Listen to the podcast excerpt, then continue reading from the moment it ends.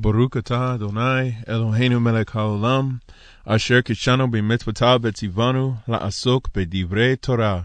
והערב נא אדוני אלוהינו את דברי תורתך, בפינו ופי עמקה בית ישראל, ונהיה אנחנו וצאצאינו וצאצאי עמקה בית ישראל, כולנו יודע שמך ולומדי תורתך לשמה. ברוך אתה, אדוני, המלמד תורה לעמו ישראל. Ki lishuateka kiviti Hashem Baruch haba b'Shem Adonai Hakadosh Baruchu. Please send Mashiach now. I'd like to welcome you to the Balak PSI, the please source it for the Torah portion of Balak. This Torah portion is so packed with prophecy, parables, brachot, and all sorts of stuff. And this is the Torah portion that is Mashiach heavy. You know, uh, I used to call this Parsha blow up, so might as well just call it that again. Uh, Parsha Hukat and Parsha Balak are typically read together, uh, but this year, uh, if you're in Eretz Israel, it's not read together. But if you're in the diaspora outside of Eretz Israel, guess what? It's read together. So I called Parsha Hukat. I called it this year. I called it Hooked Up, but uh, I normally call that one Parsha Chokeout, and then this is Blow Up. So Parsha Chokeout and Blow Up is what I like to call both of these. But if you really look at what's going on, you have the two Mashiachs. These two Torah portions speak of the two Mashiachs. Mashiach ben Yosef, the one who who is to come and to die for us, and then will ultimately be raised and resurrected. Hence why the Igerot, the letters of the apostles, are so full of resurrection and the forgiveness of our transgressions and sins and our cleansing, our atonement, all of that through the resurrection of Mashiach. And yes, I want to be clear that we must focus on the resurrection of Mashiach because if we only focus on his death, guess what? We're still going to stay stuck in sin, stuck in our filth, and we will never move forward and grow. At that point, you might as well jump in the mikveh. Yes, I say jump, like literally, jump in the mikveh and don't ever come back up. Because that's the equivalent of focusing on the death of Mashiach without connecting it to the resurrection. This is what many believers have done for thousands of years, and it's time to stop it. Just stop right now. You know, we need to, people need to get in the mikveh, immerse, come back up, say the bracha, immerse two more times, and get out there and start transforming the world. I mean, come on. Like, that was the goal. Mashiach said this in Matthew 28 go and make Talmudim. Now, if you think about the concept of making a Talmud, when a person is a Talmud, look at how Mashiach raised his Talmudim. He spent, give or take, three years. Tradition says it was about three years. So we'll just go with that. Even so, back during that time, the Torah portion cycle took three years to complete. Now, currently, we are on a one year track where we finish the Torah in a year and we're back in Bereshit. So, but in antiquity, Talmudic times, it was a three year process. So if you think about it, the way that Mashiach raised up his Talmudim would have been like going through every single Torah portion in depth. You know, we think right now, oh my gosh, I only get seven days, I only get seven aliyot. And if it's a double portion, double tour portion, then it's like, oh goodness, I'm just getting gypped, you know? And, uh, you can hear Rabbi Griffin Shlita bringing that down on the Aliyah day because he's just like, yeah, uh, double tour portion this week, so much content. Are you kidding me? But yes, so I'm to go ahead and just throw it out there that if you think about how we are called. We are called to do this. That means this is what the will of God is for your life. Making Talmudim. So again, to go back to what I was saying, look at how Mashiach did it. When he called his Talmudim, they were in the middle of doing the most random things. And none of them knew, I mean, well, I'm not just to say none of them, but was there halakha really? At least one of the the ones of the Talmudim was a zealot, which is basically like a Zionist, which is like, you know, uh, the concept of yeah, Israel needs to be a state, and we need to be zealous about you know the capital, things like that. Uh, not so much religion, but much more territorial conquest, you know, political, that kind of stuff. You know, like what's going on today. Oh, everybody needs to make Aliyah under these conditions. That always seems to be a sore spot.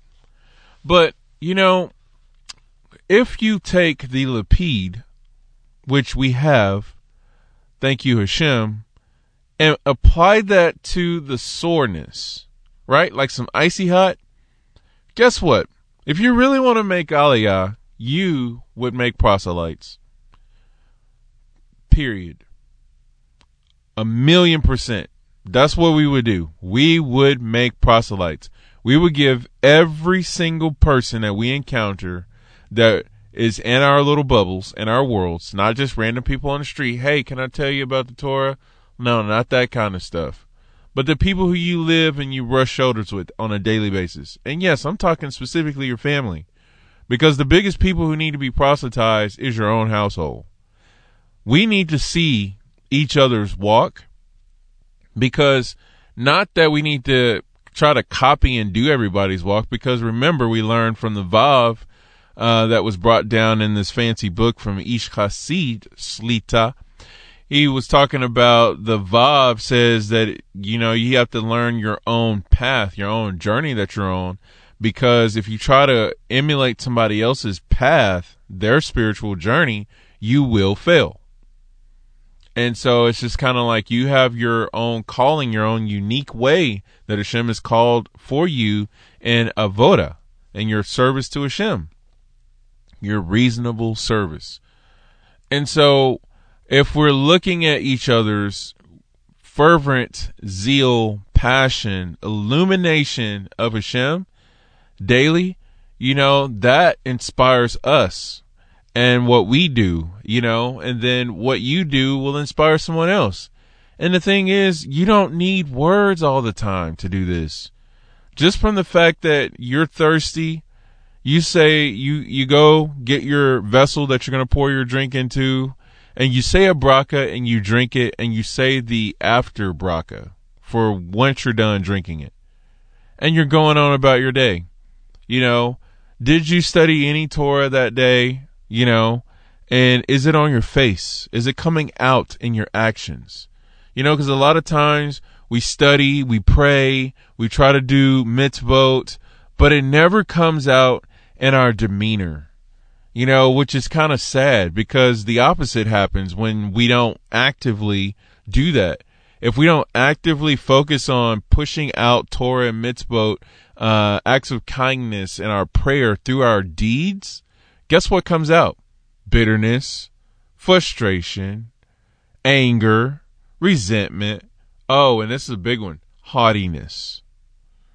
And those are just naming a few. But the the level of patience, the level of compassion, the level of support, the level of giving people their space. You know, not lording over people. You know, Mashiach tells us this that the nations lord positions over one another. In other words, they think they're better than one another. Let's see here. Um, I'm going to go to this source. Uh, Mashiach's words are so, so poignant. Okay, I know Kepha talks about it. Here it is. Let's say the Kepha verse first. Uh, is in uh, First Igeret Kepha, the first letter of Kepha, chapter 5, verse 3. Specifically is what it's talking about, but let's read it in context. It says, As a fellow elder, a witness of Mashiach's sufferings, and partaker of the glory to be revealed, I appeal to the elders among you. Be shepherds of God's flock that is among you, watching over them not out of compulsion, but because it is God's will, not out of greed, but out of eagerness. Here it is, key verse, verse 3 not lording it over those entrusted to you, but being examples to the flock. And verse 4 And when the chief shepherd appears, you will receive the crown of glory that will never fade away. So this is the thing. You're appointed in a leadership position, right? Well, you're not appointed in that position to belittle people, look down on them, to force them to do things and be like, listen, you listen to me. You're, sub- you are being insubordinate. You're talking back, you know, and all that kind of stuff. You don't, that, that's not how we roll. Okay. We're servant leaders. Okay. Just like the chief shepherd. We have to realize, yeah, we may be a shepherd, but guess what? We're not the chief shepherd uh, as Chaitz Shlita, which is my fellow uh, Chavivi up in the Canada area. His name is Yosef. Uh, he was bringing this down. He says that today the rabbis are basically stewards, just holding the standards of what was set down by the Sanhedrin. You know, and so it's it's a really beautiful thing that you know you you should have a rabbi. If you don't, you might want to work on that because if not, you'll just be out there by yourself just trying to work it out, and it's just kind of like rowing one person in a canoe. You know, it's like okay, you'll you might do good, but if uh, you run out of food supply, if you're stuck in the middle of the lake and there's a bunch of rapids and you're in a canoe, yeah, you got some issues. Okay? But if you have a rabbi, if you have a community, you're going to be like fortified, you know, and it's amazing. And yeah, you're going to have the give and takes going on because that's going to play into the atonement that the community provides. Nobody ever really thinks about atonement when they think about community because you're so wrapped up in your what offended you, what you like and what you dislike. But you have to remember we have to stay covered. We have to stay surrounded because we need to be this thing called sober minded. Because there's not a lot of sober mindedness going on in the world today, especially with all the fear mongering that's happening. Okay, because for some reason now we're turning our attention to one type of sickness and being like, if we get that sickness, that's it. When if you have cancer, chasve shalom, or any other type of drastic illness like that, uh, yeah, that's definitely going to take you out, you know? Um, you know, and Bezrat Hashem, there's mercy in that, but, you know, it's just kind of this out of balance, off kilter kind of perspective that's been going on. So, gotta stay sober minded. And so this is why, you know, if you're getting pushed out of your comfort zone, if you're feeling a little bit of rub, you're like, man, I don't, I didn't like that. I didn't like that person or I didn't like that statement. You know, it's like, well, good. Baruch Hashem, because guess what?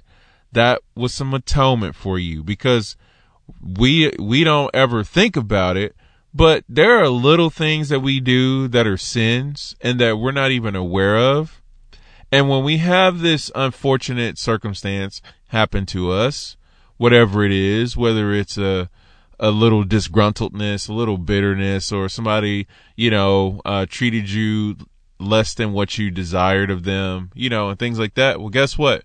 Because of that situation, that's a little bit of atonement for you.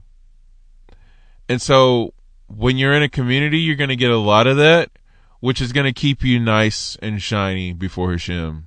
Bezrat Hashem. Because the thing is, is yeah, atonements can go out, but if we're not doing our due diligence to stay aware of that, to stay in a posture of repentance, then it's like, you know, you're just in a downward spiral of just angerness and you're just going to be like, I'm out. I'm out, you know, kind of thing. So don't do that. So stay focused.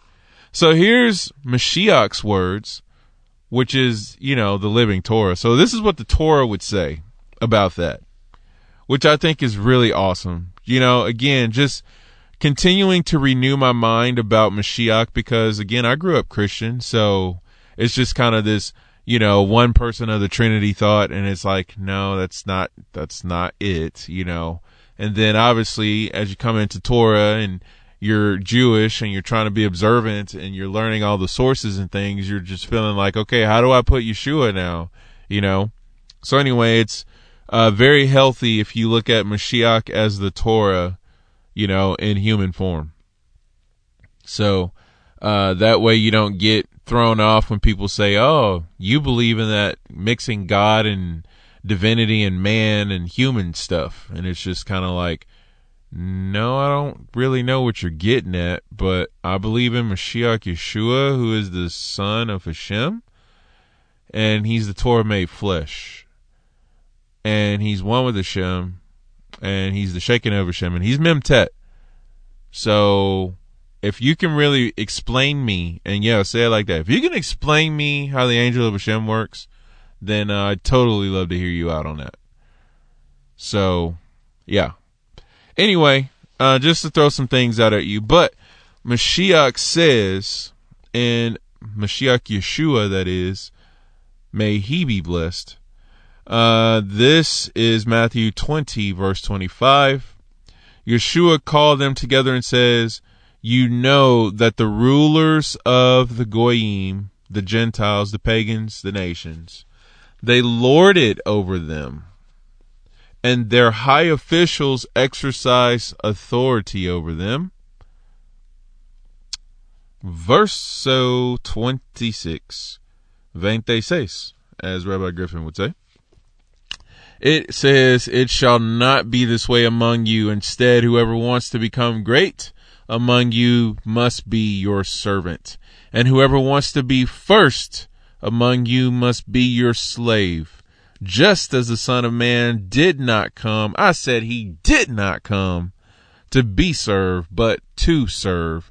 And, oh, yeah, so totally serve, put yourself beneath people. You know, you're the last one to really, you know, desire honor kind of stuff. But yeah, that's just one piece of the pie.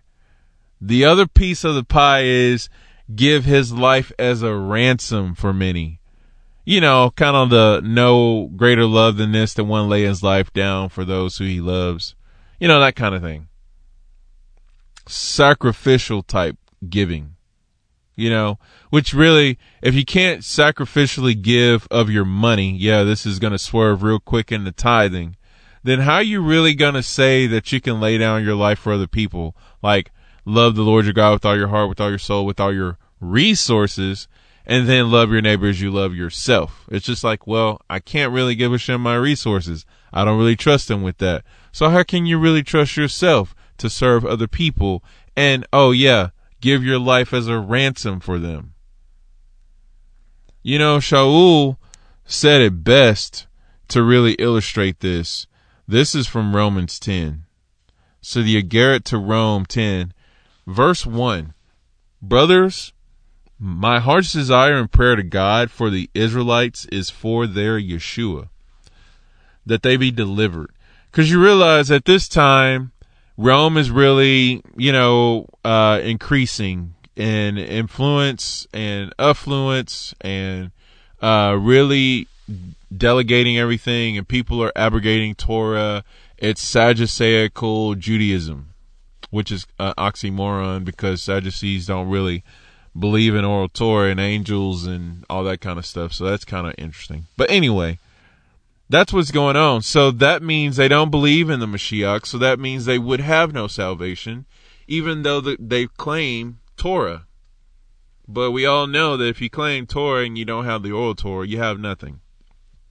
So that's kind of awkward. But anyway, that's that's something to point out with that whole passage. But here's what I was getting to. Verse 2 For I testify about them that they are zealous for God, but not on the basis of knowledge, which is Torah, which means they're lacking the oral Torah.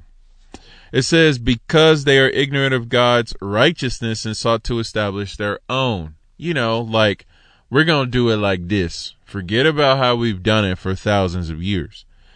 For Mashiach is the end of the Torah and to bring righteousness to everyone who believes. Where is that fancy verse here? He gets into the righteousness, he gets into the confess. Oh, you know, is it all down? Is it down here? Oh, by the way, just so you know, I um I've been working on the mixtape continuously. I I'm going to Bezrat Hashem after the three weeks be able to release it because you know the three weeks we won't be listening to music anyway unless it's Shabbat. But it'd be just kind of weird, so got to get all that recorded and everything. But I've been working on this uh, one particular section. It says Yeshua be the goal and end game for the Torah. That's why we seek him in it like we Dora the Explorer. So anyway, just want to throw that out there. But I'm looking for this line. Ah, it's verse, it's chapter 11. It's chapter 11. The Igeret Rome, chapter 11, uh, is the epitome of what we were talking about from the Matthew 20 passage. He says, I ask, this verse 1, did God reject his people? Certainly not. I am an Israelite myself, a descendant of Abraham from the tribe of Benjamin. So that's pretty righteous because, you know, Benjamin is from the tribe of Rachel. Benjamin, first king of Israel, you know, kind of like, kind of a big deal there. you know, Joseph's little brother kind of thing. Mashiach ben Yosef Strand says God did not reject his people whom he foreknew, do you not know what scripture says about Eliyahu, how he appealed to God against Israel? When he said, Lord, they have killed your prophets and torn down your altars. I am the only one left, and they are seeking my life as well.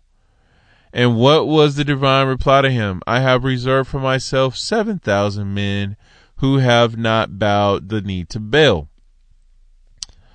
So, continues to go on. Says, in the same way, at the present time, there is a remnant chosen by grace, and if it is by grace, then it is no longer by works. Otherwise, grace would no longer be grace. What then? What Israel was seeking, it failed to obtain, but the elected, the others were hardened, as it is written. God gave them a spirit of stupor, eyes that could not see, and ears that could not hear to this very day. Okay, so that's completely not the chapter. Ah, okay. This is literally it now. Third time's a charm, right? Like the three times that Bala or Bilam tried to uh, curse us in this parsha, and every single time it's turned into a blessing. All right, so the third time was the Mah Tovu. Baruch. So third time trying to source this out. Here we go. It says, but there was a lot of good stuff along the way though, right? Okay. It's, I mean, beneficial. Good stuff. We're talking about not lording over people and giving our life as a ransom, serving people, um, being in community, having all sorts of atonement happen in our life, uh, being decent people, and our mannerism and demeanor, I mean, I think that's pretty righteous. I mean, it's like, holy, holy, holy. Anyway, uh, chapter 9 of the Igeret to Rome. This is really it. I promise you I'm done this time. Okay. I speak the truth of Mashiach. I am not lying. As confirmed by my conscience, conscience and the Ruach HaKodesh. I have deep sorrow and unceasing anguish in my heart. For I could wish that I myself were cursed and cut off from Mashiach for the sake of my brothers, my own flesh and blood, the people of Israel. Theirs is the adoption as sons, theirs the divine glory, and covenants, multiples, Lots of covenants. Theirs, the giving of the Torah, the temple worship, the promises. Theirs are the patriarchs, and from them proceeds the human descent of Mashiach, who is God over all, forever worthy of praise. Amen. There it is. He says, I wish that I myself were cursed and cut off. I mean, that's that's pretty intense. You know, for the sake of other people being grafted in, he's like, I'm willing to cut myself off. That's some Moshe level stuff. Like Moshe said, blot my name out, erase me from your Torah. That these people would be forgiven. It's just kind of like, wow. Because if you didn't remember, uh, when have the people ever been for Moshe really? I mean, like through thick and thin for the for him. I mean, after the Yam Suf, it was kind of like, oh yeah, we believe in Moshe and Hashem, and you know, all sorts of stuff like that. When when amazing things happen, we're like, okay, cool, we're good. Or after the unfortunate uh, correction event, the correction, the Korah event, and the staff budding and all that kind of stuff. Then we're like, okay, okay, okay, we will leave. All right, cool. But let us get hungry real quick or thirsty. It's like, nope, nope, we don't. But what does Moshe do? He disregards all of that and says, blot me out. Shaul, if you hadn't read Acts, you should probably read it because homeboy, homeboy got beat nearly within an inch of his life. Still went back and kept proselytizing. And so, if you really kind of look at this ideal of people you lay your life down for and people who you, uh, you know, become the least of these two, they're typically people who are not pro you. You know, these are people who get on your nerves. These are people you like, you literally want to choke them out, even though that's a sign of a wicked person when you say you want to do something and you don't do it because it's kind of like, well, if I got the chance, I would. It's kind of like that's a sign of wickedness. But yeah, that kind of stuff. People who provoke you to be like a wicked person, that kind of person or those kind of people or that kind of group. That's the one you go, you know what? No, for them, I lay my life down for them. You know, I'd give my life as a ransom for many. I'd serve them. You know, that's how it needs to go. Heavy conviction just came down on me for that because I'm just like, oh gosh, man. But yeah, you talk about being like dust and ash before all man. You know, that that'll do it. That'll do it because the dust and the ash of the earth doesn't have uh, a say so whether or not we get to walk on it or not. It's just like, yeah, we drive, we walk on it, you know, all sorts of stuff. Now, as one of the sources brought down a couple of Torah portions ago, I think it was Naso because it was talking about the dust and how we use it for mitzvah. Well, the thing we have to remember that yeah, we're above the dust now, but one day it'll be above us. And that should cause a lot of sobriety because that means we're not as high and mighty as we think we are. That means we're not as divine as we think we are. Because sometimes we think we're divine. Like, people need to drink juice from me because we are so divine. Okay, that was terrible. Do it for the vine? No, I ain't going to do it. Okay, anyway, so yeah, we just need to remember we're not all that in a bag of chips we are what the bag of chips is made from, which is elements of the earth. And the more we can nullify ourselves to that will be awesome. I posted this on MeWe, and um, you know, it's just kind of a good thing to go back to because Rabbi Tonka Truck Shlita was just on a rampage driving over everybody. And I'm like, bro, calm down. Like all the way down. But he wouldn't. And so I had to watch. But this is what he says. I was just like, dude, you are cray cray. Hmm. It is somewhere over here. It's commentary on Parsha Balak. And There it is. So, oh, Parsha Hukat, Slika. So he's talking about, you know, the red heifer and all that kind of stuff and that he, he this this opening line, I'm gonna just read that and then I'm gonna jump to my point because we're talking about Betul and becoming like dust and all that, right? So it says just as a vaccination or homeopathic remedy injects a weakened form of the very disease or a similar one that we want to be protected from, experiencing our own deaths is actually a very effective method of inoculating ourselves against the fear of death. That's deep. So I'm going to say it again. So experiencing our own deaths is actually a very effective method of inoculating ourselves against the fear of death. So, how can we die right now? You know, because Mashiach tells us this, you know, you got to lose your life to find it. If any man comes out to me, must deny himself, lose your life for my sake. All those different passages, right? So, here it is. Here's one way you can do it. Parenthetically, again, this is still Rabbi Tonka Truck, which is Rabbi Trugman, by the way. If you don't have Orchard of Delights, uh, may Hashem help you get it. The general importance of self nullification in obtaining Torah knowledge is emphasized by the following mathematical term, gem. Okay, so we're going to use math to talk about the importance of nullifying yourself, which is like killing yourself, which is going to actually inoculate you against fear of death. Okay, you ready for this? For those of you who've already read this, shh, everybody else has to hear it. So, I'm just kidding. All right, anyway, trying to be a little dramatic. Got a little drama. Says the numerical value of the Hebrew word for Torah, that's Tav, Vav, Resh. Hey, guess what? At a pay, it becomes the word for medicine.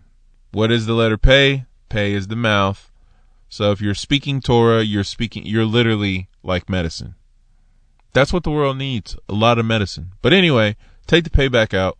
Stick to the Tav, Vav, Resh. Hey, Torah, that gematria value of those letters, four letters, 611. Now, when multiplying 13 why are we going to use 13? 13 is the gematria for ahava. It's also, as Rabbi Tonka Truck says here, the word for one, echad. You know, the way that you unify with other people.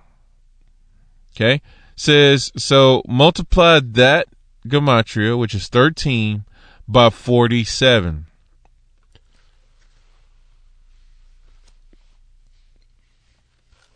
Now, why are we doing 47? Well, 47 is the gematria of the word for betul. So you're going to take the word for ahava or the word for echad, which is the same numerically. Slika, which is the word love. So you have love and oneness. Okay, both equal 13. So pick one of those. Times that by the word for betul, which means you need to multiply nullification in your love and in your oneness. And then it says, and this equals 611. So when you look at the Torah, the Torah is literally nullification of self, killing your ego, killing your own uh, arrogance and like loftiness for the sake of those who are in covenant, for the sake of those who are in the world, you know, the same way Mashiach did when he was hanging on the stake. You know, forgive them, Father, for they know not what they do, type stuff. Or uh, Moshe speaking to Aharon, uh, please go get the Ketoret because everybody's dying right now. I know the people who are dying right now are the very ones who are rebelling against us and saying we're not sent from God and the Torah's MSU. Uh, they sided with Korah you know, but that was yesterday. Today they have a, a new chance. you know, they have a do over and they, they chose not to do over. I know, but we need to get the incense. Just, let's just go help them. That kind of stuff. That is Torah. So, with that being said, let's go into the mnemonic of the parsha because I've been so, um, I don't know, just blessed, gifted, happy, grateful to Hashem, all of the above, to get this book. This is uh, videos that I used to watch in previous years from Rabbi Aharon Raskin Shlita, who um, I I don't think I had a nickname for him, but uh, Sir Drop a Lot. That's what I'm going to call him now. But uh, I used to watch his his mnemonic videos, and it's just like, what are mnemonics? What is that? It's M N E M O N I C S. I'm like, mnemonics. I live in a sea of anemone. You know, I felt like a Nemo moment. You know, I'm like, the Nemos on the Parsha. What's Nemo talking about? What he lost in now? But anyway, to be serious though, mnemonics is sorry, Siri was uh, getting all turned up because I said serious. Okay, cool. It didn't work that time. All right. So it says mnemonics as a way to remember. It's a remembering tool. Mnemonics have always been used in Judaism as a tool to remember numbers and laws. The proof is found in the Haggadah for Pesach, when Rabbi Yehuda gave a mnemonic to remember the order of the ten plagues. Remember the those uh, ten letters that were strung together to make a phrase? That's called a mnemonic generally a name found in the book of the prophets or a word found in the parsha. So when you come across mnemonics, like if I say Daniel, you should automatically think parsha Korach. Ask me how I know. Well, other than it being in the book, uh, there are 95 verses in parsha Korach, which is the same gematria as Daniel. See, I'm going back to it because I marked it. Yeah. There you go. So if you think about Daniel, you can remember Parashat Korach. So what what about for Balak though? Because what we on right now? Well, guess what? There are 104 pesukim, which is the word for verses, and Parashat Balak. What does that mean? Well, the mnemonic is Manoach. Now this is interesting because there's 104 verses and the mnemonic only equals 87. So we gonna get into why he did that. So I'm gonna say the prophecy of Balak is famous for the prophecies it contains, spoken by the non Jewish prophet Bilam. The Goy, the non Jew, the one outside of Torah, that guy. Think it's very, very important to just stop for a second and critical thinking cap on. We have a non Jew prophet Many people in the world who say that they're prophets, they're usually not Jewish. Because Jewish people understand we don't have to prophesy because we have the prophets, we have the Torah, we have Ruach HaKodesh. Many people who prophesy in the world today, they don't think about any of that. They just think about what's on their heart and just add, oh, well, God told me, God showed me typically when God tells you and when God shows you something, it's usually based off of what's in the Torah already. That's why when you look at the Haftorah portion, it typically connects, like super connects to the Torah portions.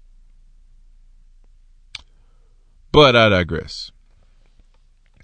If one of these Bilam or in one of these, Bilam proclaims a star will shoot forth from Yaakov. There will arise a leader from among Israel. This refers to two Mashiachs, to King David and to Mashiach, our righteous Redeemer, descended from the house of King David, who will lead us out of this final exile. Okay, so yeah, we just got the king of Israel and his son, prophesied by Bilam. Goes on to say, the Rambam cites Bilam's prophecy and his laws of kings as the Torah's definitive prediction of Mashiach's arrival. So if you really want to look at calculating the arrival of the Mashiach, then you have to be in Parsha Balak. But then if you read Parsha Balak, you don't really see any calculation. Because he says, I see it kind of, but not near. Like it's, it's, some, it's somewhere off out there. Which just goes to show it's, it's not only did he prophesy it's going to be a sure thing, but he just says, well, I mean, we can't really perceive when it's going to be. So if you really want to properly and correctly and most accurately calculate the arrival of Mashiach, the the most accurate way, hundred percent, is to say, "Hmm, I don't know, but he sure is gonna be here." And like I've always been saying, if you do every single prayer time, if you study your Torah portions, you will be ready when Mashiach comes because living in observance is preparing for the arrival of Mashiach. Actually, it's hastening the arrival of Mashiach and allowing other people the opportunity to be prepared for Mashiach. Because sometimes we pray so much about Mashiach that we forget to get the world ready. The world needs to understand kashrut, that that's totally a thing that Hebrew is totally a language that's still alive, that the Bible is not a book. It's the mind of Hashem written down. No, matter of fact, it's Hashem written down. And people need to understand the way that the Bible is structured because most people don't know that the Tanakh is scripture and the Brit Hadashah, which really is a mix of the Gospels, Acts, letters, and revelation, people need to understand how that's all worked out. So, yeah, like these kinds of things need to be shown, taught, you know, shared. You know, we we have the ability to look up any piece of information at any moment at any time and it's typically used to do propaganda videos, to watch cat videos, to watch all sorts of challenges that people are starting to come up with or that they have come up with. You know, watching a lot of nonsense, but never really using it for, you know, deep stuff. Like, you could totally fill your social media page up with how to do kashrut. You know, that your dishes should be tavled. You know, uh, I have unkosher food in my pantry. I just learned about kosher five hot minutes ago. So what do I do?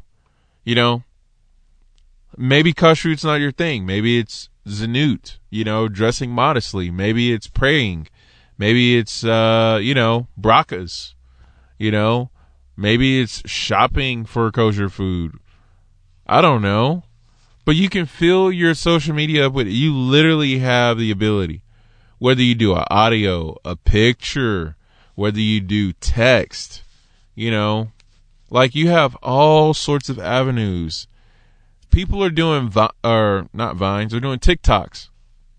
You know, these little short videos of like little skits or whatever.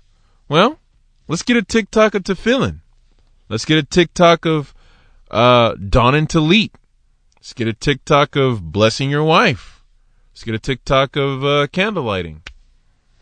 Get a TikTok, a, a, a TikTok. Get a TikTok because your breath is bad. You know, I don't know. You know, but yeah, get a TikTok, man. Do some, do some stuff. Okay, maybe you don't need a TikTok, but short videos. There's all sorts of ways to go about this.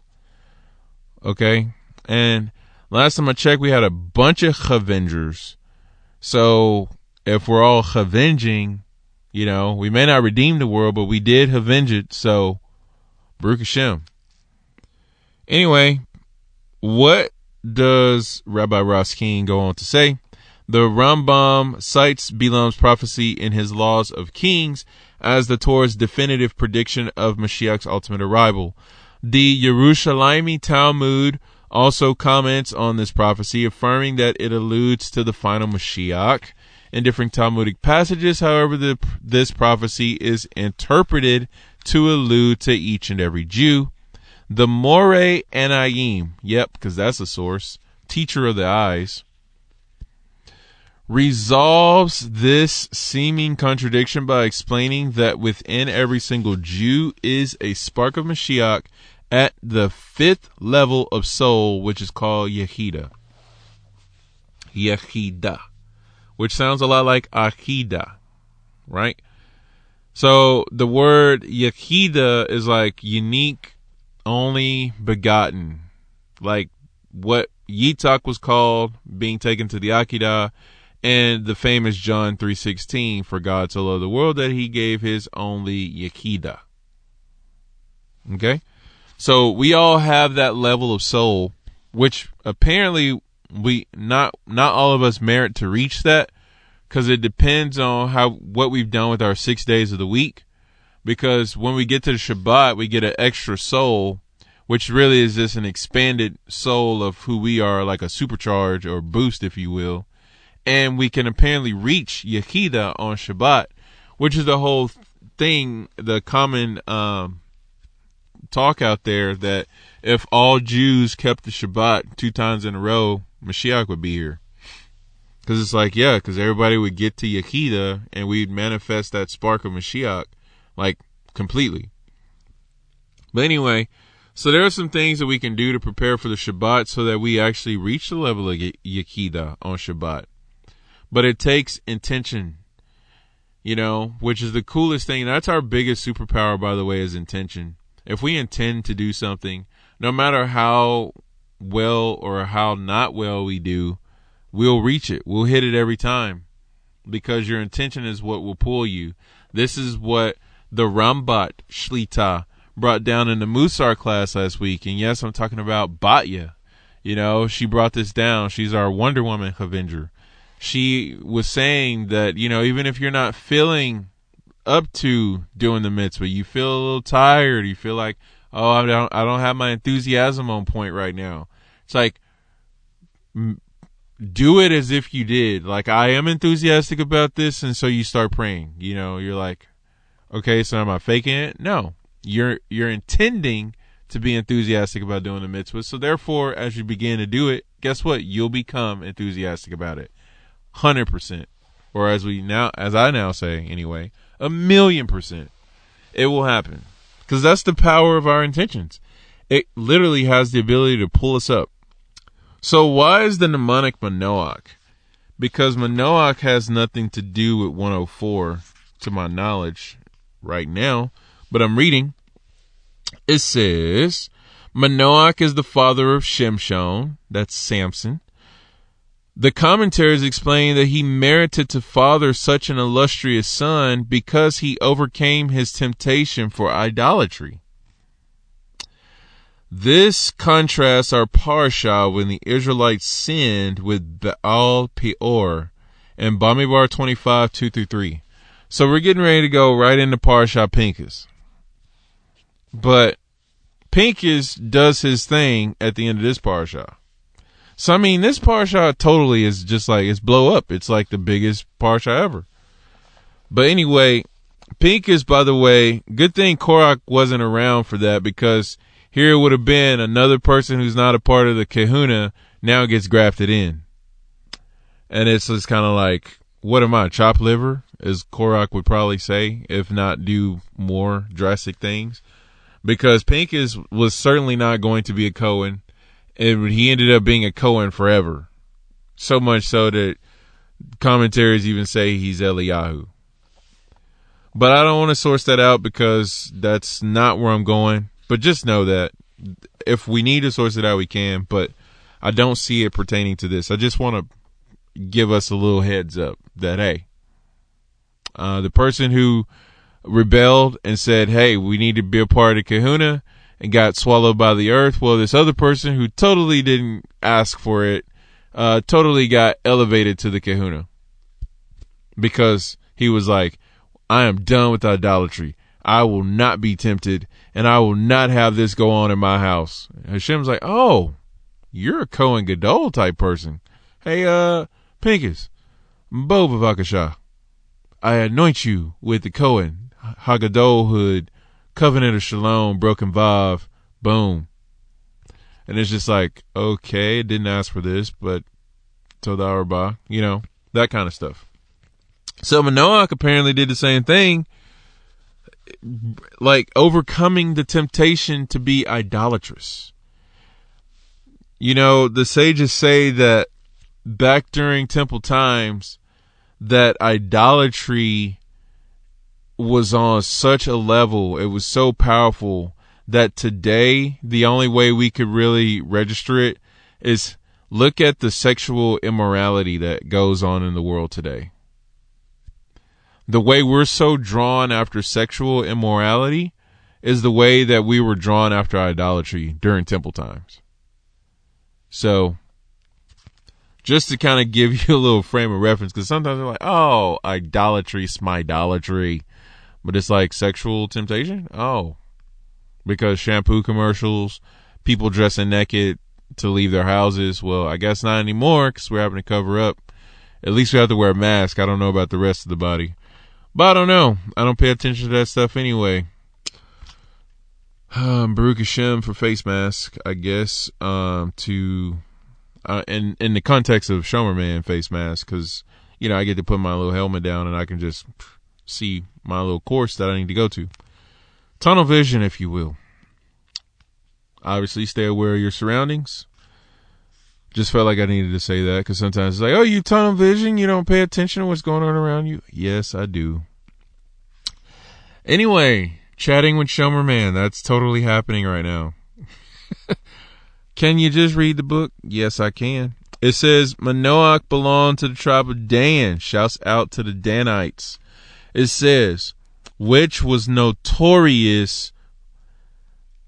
Shall I say it again? Notorious for its idol worship. Now, you mean to tell me a member of the tribe notorious for idol worship was like, I'm overcoming this. I don't know what's wrong with y'all. So, so much for product of your environment, which I think is like the biggest understatement of today because Many times you think, oh, I've been conditioned this way. Everybody else around me does it, so I'm going to do it too. It's like, uh, Manoach, uh, Pincus. You realize Pincus was the only one who was able to step up and do what he did? Like, even Moshe's hands were tied. Which is crazy. The man who walked into Shemaim three times, well, actually four, because of the burning bush. That was another time. But anyway, uh, sourced that out a while back. But just know that, believe that, and trust that. Burning bush, he went straight into Shemaim. But yeah, uh, Zimri and Cozbi doing their thing. Moshe's like, uh, yeah, you got me on this one. Pincus is like, uh, not in my house. I got you, uncle. And boom, handles that business because that's what nephews do handle business. Okay, so Manoach, however, was a Tzaddik equal to, get this, all the Tzaddikim of his generation combined. So we're talking a Tzaddik of Tzaddikim, overcoming what his tribe is notorious for doing. Okay, that's a whole lot right there. Just say la for just a minute just a minute. Hi, Mr. Manoach. What tribe are you from? Probably tribe of Dan. Oh, the tribe of idol worshippers. Yeah, yeah, yeah, I know, but I don't do that. Okay, so I see here that you're a Tzaddik, and we have about 1,100,000 Tzaddiks, but apparently they don't all compare to you. Uh, Manoach's answer is, may my soul be like dust to everyone, Baruch Hashem. And it's like, okay, so I'm looking at the rest of your resume here. It says you managed to put your Yetzer Hara to rest, like uh, Sarah Imenu from Parsha Chaye Sarah Insights from the Or HaChaim. Yeah, yeah, yeah, that seems true. Okay, so I was being very dramatic, but that literally is on this page. It says that he managed to put his Yetzer Hara to rest. I mean, what? I'm going to throw stuff right now.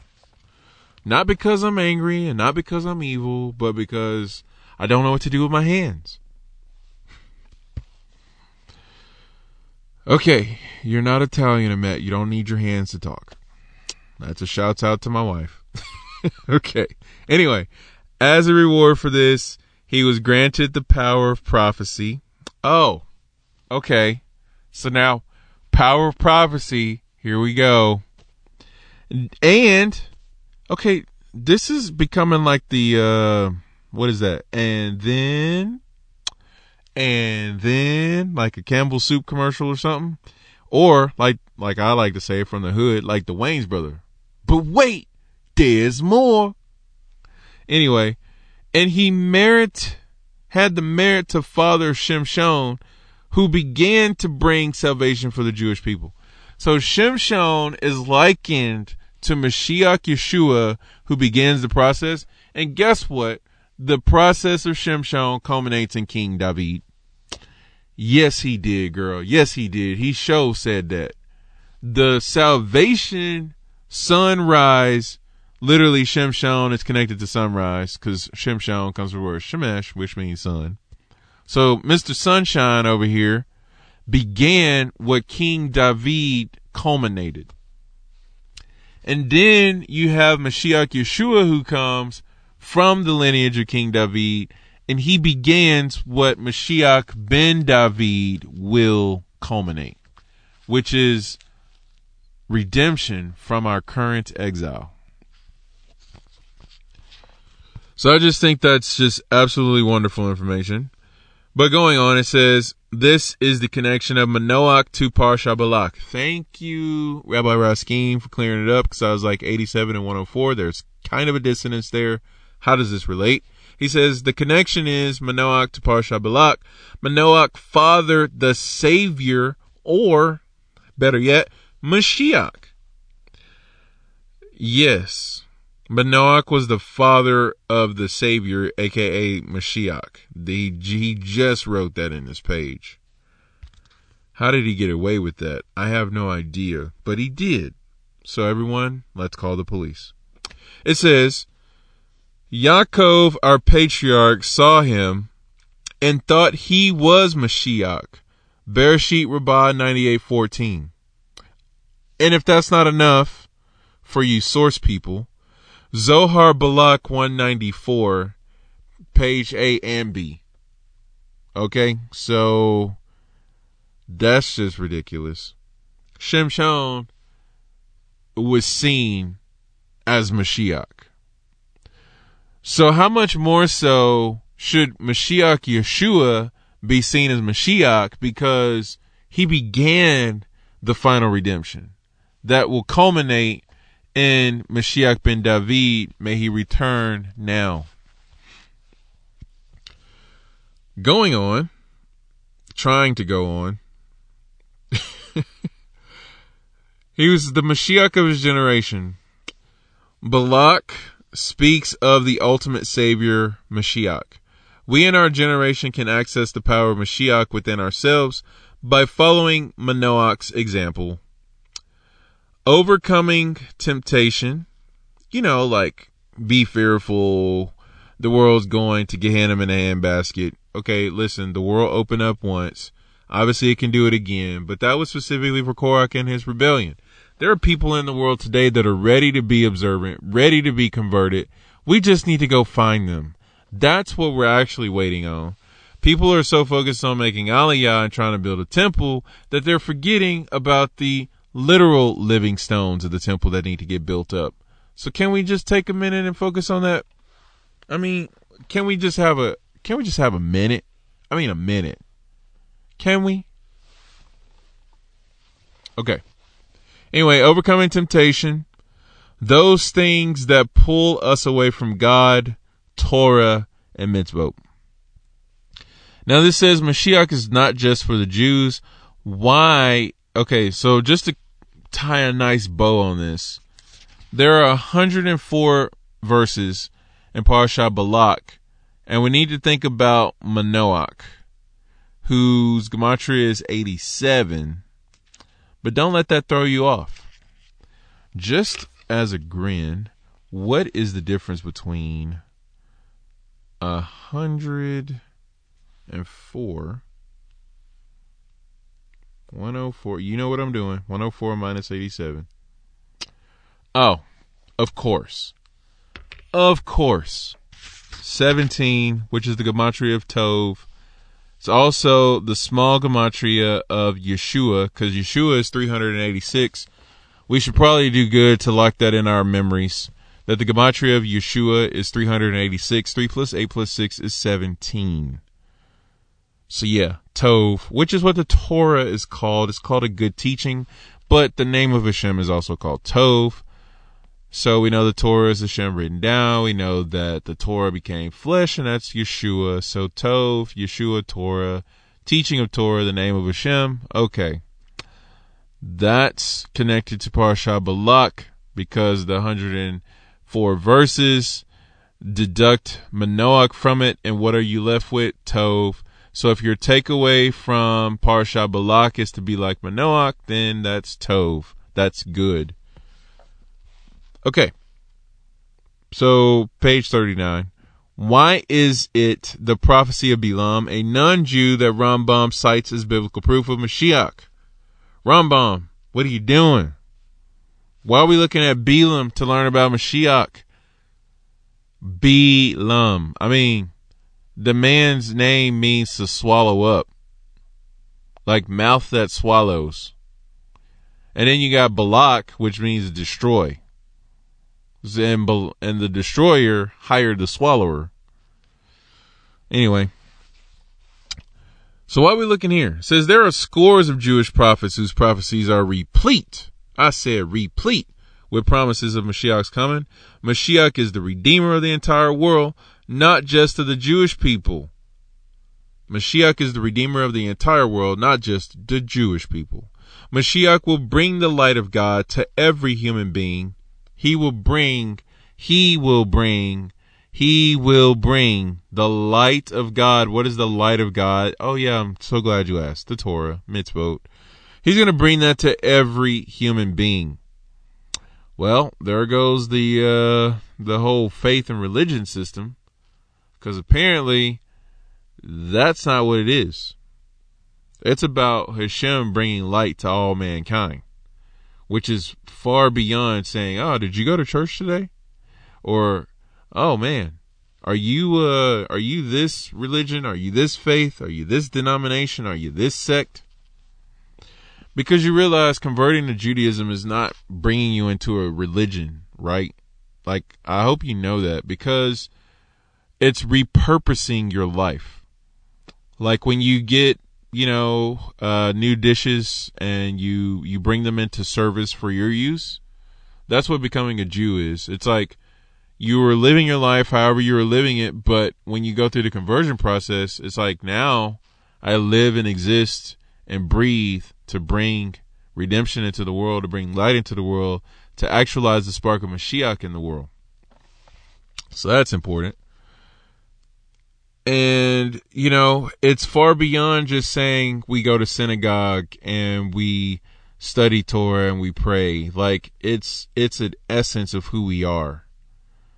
Because what about the days you don't get to study? What about the days you don't get to pray? Chas v'shalom, because you can really pray anytime. But you know, sometimes you may go and you're like, oh man, I did, I, I missed the Aliyah day, or I didn't get to pick up my Tanakh or Humash today. You know, it's like, what are you gonna do then? Are you not Jewish anymore? Of course not. So anyway, it's beyond religion, but it is religious because you know, morning routines are religious.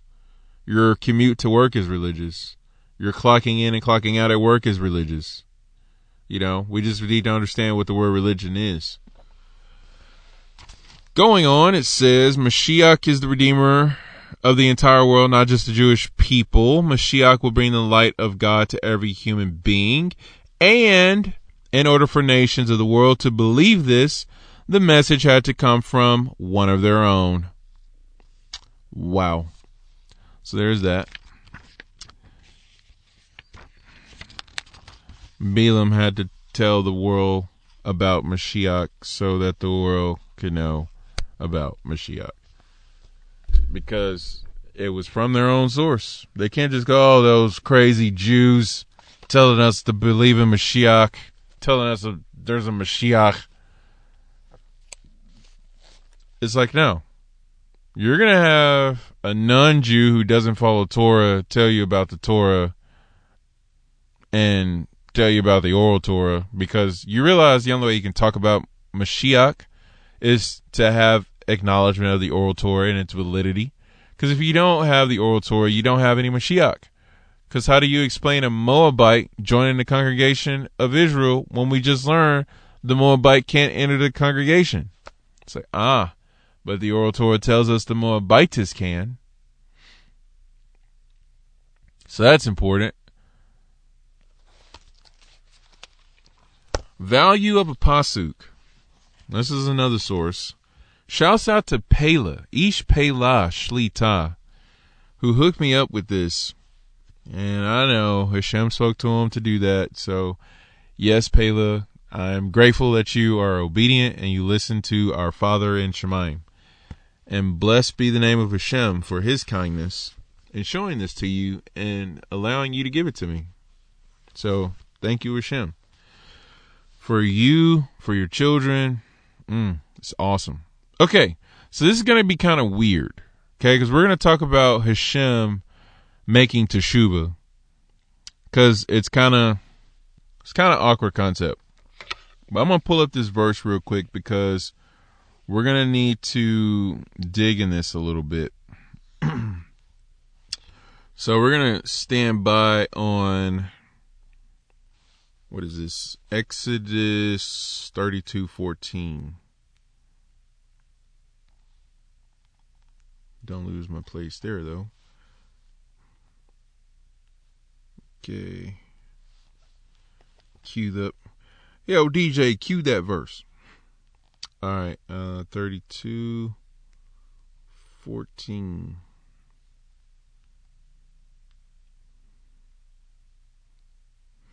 All right, we're gonna do some occurrences first, and then we're gonna, then we're gonna get into it. Bezrat Hashem. All right, so let's start this is gonna be a little crazy. I know we're a long way into the podcast, but uh, you know, such as marathon Shomer man. I ain't on the ollie all day this week, so we gonna get it in. Okay. Anyway, in this sidra, which by the way is another way to say parsha. So if you want to say sidra, or sometimes you may see it spelled sedra. Either way, it's sidra, which comes from the word seder or siddur, which is the word for order. So this is why our Siddur is called the order of prayer, the prayer services. Anyway, in this order, in this Torah portion, Balaam denies the anthropomorphism of God. It's like, don't try to give human attributes to Hashem. Balaam is like, nope, we don't do that. It's interesting because it says Bamidbar 2319, which that whole verse equals 2,179. That's right, that's a big number. 2 plus 1, 3, plus 7 is 10, plus 9 is 19. So we're looking at 19. Quick gematria is on 19, shall we? What do we got prep day? Can we talk about the gematria? I reorganized my phone here, so hopefully I can uh, navigate better. All right. You know, sometimes you just download all these apps and then you got apps everywhere. You're like, I know I got this app, but I got to find it. Yeah, not for me. I ain't got time for it. So I decided to take matters into my own hand. Okay. Oyev, the word enemy. Uh, bigdei, the word garments. Boteach, the word trust. Goy, the word nation. Hadod, the beloved. Hazahav, the gold. Hayad, the hand. And uh, yeah, so let's go with Boteach. Boteach.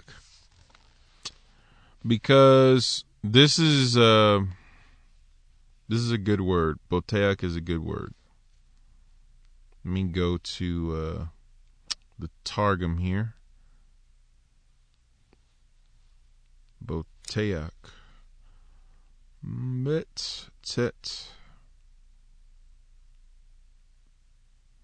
Cool thing about, you know, studying is you just you take your time, go through your sources, get everything lined out. You know, don't be in a rush to, to study and, and get so fast and be like, oh, got it, done. What's next? Because you, you miss out. Uh, and it's interesting because we're going to be talking about the word 42, Bezrat Hashem, in a little bit, and it's all about the journey. So, Boteach, it says, to be at ease and without trouble, whence to trust. Also, the word for assured. Um, what is that song? Is that is that a song? I believe it is. Oh my gosh, we're about to sing a hymn. Y'all ready? No, you're not ready. I know. We got to get this in before the three weeks. Blessed assurance, Yeshua is mine. Oh, what a foretaste of glory divine. Boteach Hamashiach. Okay, anyway, that's kind of what it would sound like if you flipped it and reversed it. Sorry, y'all. Blessed assurance is a thing. I that was one of my favorite hymns when I was back in the church. Okay, anyway. So, this verse though says God is not a man and he palters or son of man and he repents. Has he said and did not do? And has he spoken and did not execute? Now I'm going to read this from the Humash because the Humash in context is where we need to go. But just know that's the verse we're going to focus on from the value of a pasuk. It says, so uh, Balaam came to Balak, right? So he says he came to him, and behold, he was standing with his burnt offering, and the officers of Moab were with him. Balak said to him, Well, what did Hashem speak? Here's our verse. He declaimed his parable and said, Stand erect, O Balak, and hear, give ear to me, O son of Zippor. God is not a man that he should be deceitful, nor a son of man that he should relent. What he say and not do, or Slika, would he say and not do, or speak and not confirm? Behold, to bless I have received. He has blessed, and I shall not contradict it. And it continues to go on, but I love this because they're trying to curse who Hashem said is blessed. And the verse here is talking about Hashem is not going to go back on that, which just goes to show the blessing and cursing Torah of the portion is not a Hashem, not something Hashem does, but it's something that we bring on ourselves. Which is the point of owning up to the things that we fall short in. You know, lots of craziness, chaos, and pandemonium is going on in the world. And not a lot of people are taking onus. It's blame shifting. Why are we still doing that? That's how we got kicked out of the garden. Did you know that if we owned up to our sin in the garden, we would have never got kicked out? that's just kind of one of those wow moments where you just want to sit in a corner and just be like, I don't know. You just, man, take ownership. Own up. We have to. We have to know the reason why there's chaos in the world is because we, yes, us, Jews, Avengers, Lapid Legion, Sar Shalomis, you know, everybody. We ain't teaching Torah. We ain't leading out in Torah. And it's not the mainstream thing today. Unashamedly eating kosher and celebrating Yom Tov, dressing in nudes, you know, sharing the parsha with people, posting stuff on our social media. You know, we got to be unashamed about that and be upfront about it. And when we're wrong, we're wrong. Okay? And when we're right, that's tight. But anyway, just just saying. We got to push this out into the world. We got to speak it. The power is in our mouth. We've been talking about this since Pesach. You know, Pesach. The mouth speaks. You know, the birth of the nation of Israel is about the mouth speaking. Most times we fill our mouth with words of Lashon Hara. That's got to stop. Something that's true about somebody, that's not our business.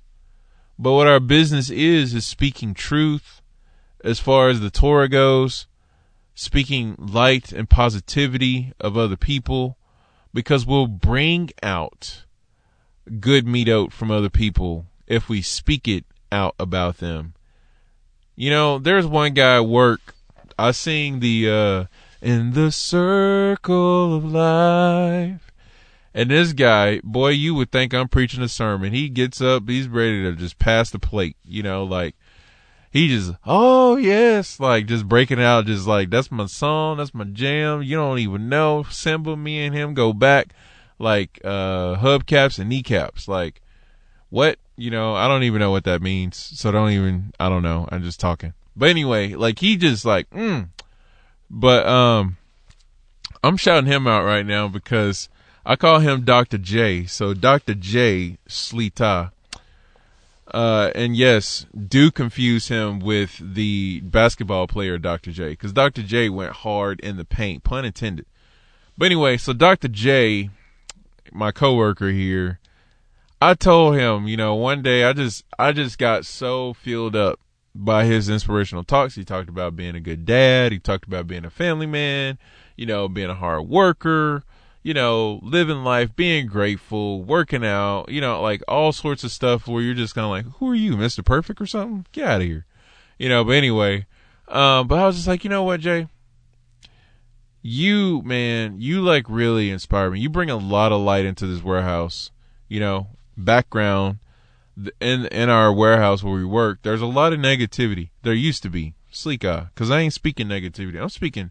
There's positivity up in that warehouse. Mm-hmm, I tell you what.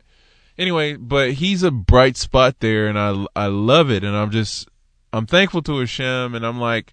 I gotta tell this guy. I gotta tell this guy. I really appreciate everything he brings, everything he speaks you know, my conversations with him, like, so I just told him, I just let him have it. I was just like, dude, blah, blah, blah, blah. Like, I just went there and he was just like, wow, wow, man. Like, what, you know, and as guys, we're not allowed to get emotional, apparently. I don't know what handbook that's in, but, you know, that's totally a thing. So it's kind of like, yeah, yeah, yeah. So, uh, yeah, you know, just working out and everything, and then you know martial art movies, you know, yeah, and Avengers blowing up stuff, you know, yeah, you know, and just kind of brush it off like that.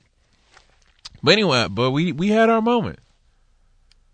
And the cool thing about that is every human being on the face of the earth is capable of that moment. And we have to realize unleashing that between ourselves and to other people because we just re- we just read Mashiach is not just for the Jews. Mashiach, if you rearrange it, is is simcha, is joy. The world needs joy, literally joy to the world. Not in the connotation that we com- commonly know that song from, but in the context of every day. You need joy every single day. And these things have to be dug out like wells. You know, like the way Abraham and Yitzhak dug wells. We got to do that. Dig it out of ourselves sometimes, because sometimes we're just like, psh, joy. Psh, I, I, don't got it today. I just, I'm, I want to go back to sleep. Can I, can I just get a do later as opposed to a do over? anyway, So with that all being said now with our verse, Yalkut Shimoni is going to take it a whole different route. So Yalkut Shimoni says it's a declarative statement. The Pasuk is asserting that God rescinds the maleficence he planned to do to his people. Wow. Hashem actually does what this verse says. You know? So if we look at it as a declarative statement, it would go a little something like this God is not a man that he should be deceitful. He's not going to play around. says, nor a son of man that he should relent. He's not going to just, you know, pull back on things? Would he say and not do, or speak and not confirm?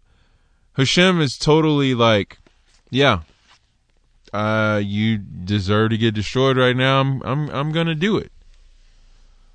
But here's the thing. He can rescind it. You know, just like us.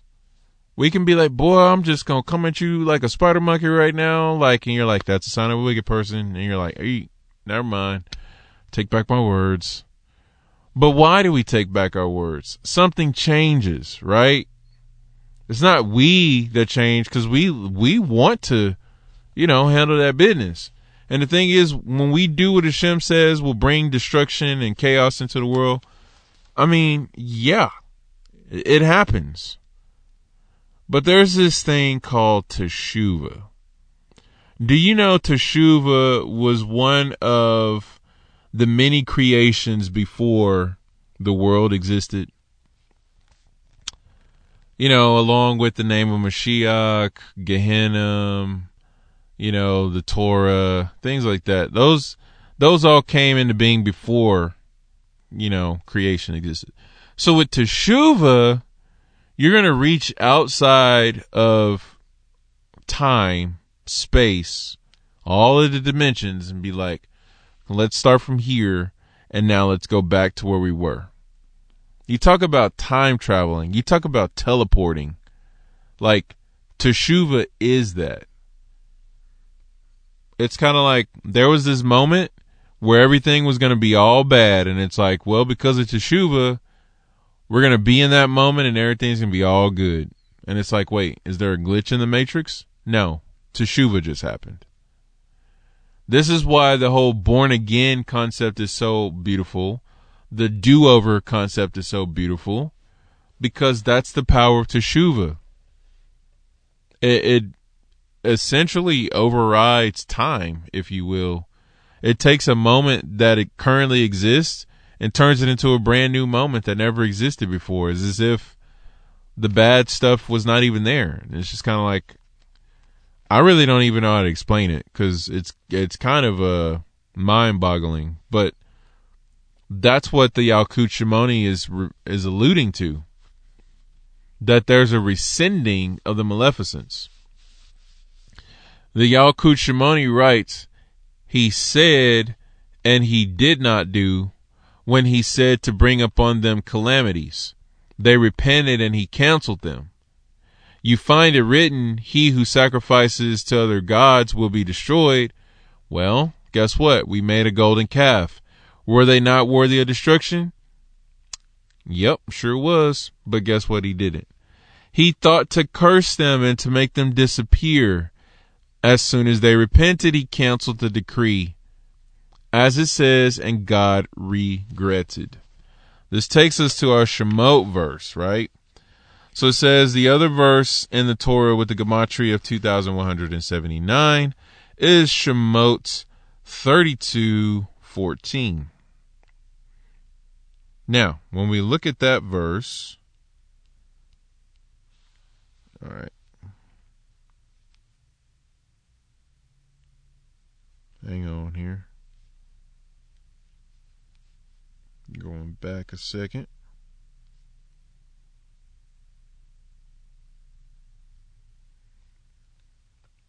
Pulling up my uh, concordance.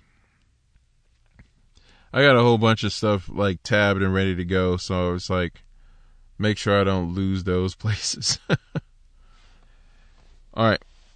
So when we look at this verse, it says, And God repented about the bad which he spoke to do to his people. Obviously, this is Parsha Ki Tisa. This is golden math, or this is golden math. This is golden calf aftermath. Uh, that kind of sounds like a line. Golden calf aftermath. You need to hit the mikvah bath. I don't know. It was terrible. Something like that, though. It's how all good songs start. Start with terrible rhymes, and then they all, all of a sudden get better.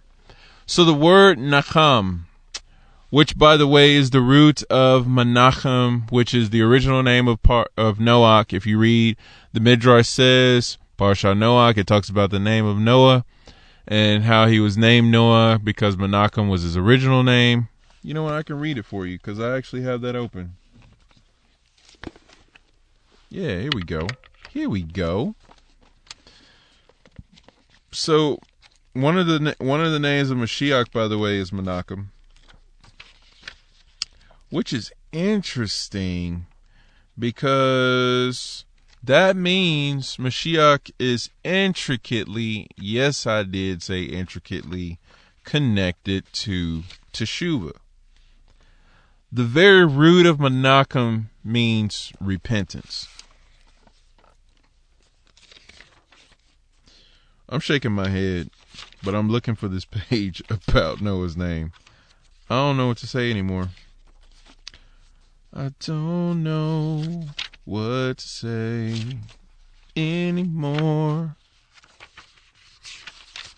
Seriously though, that just happened.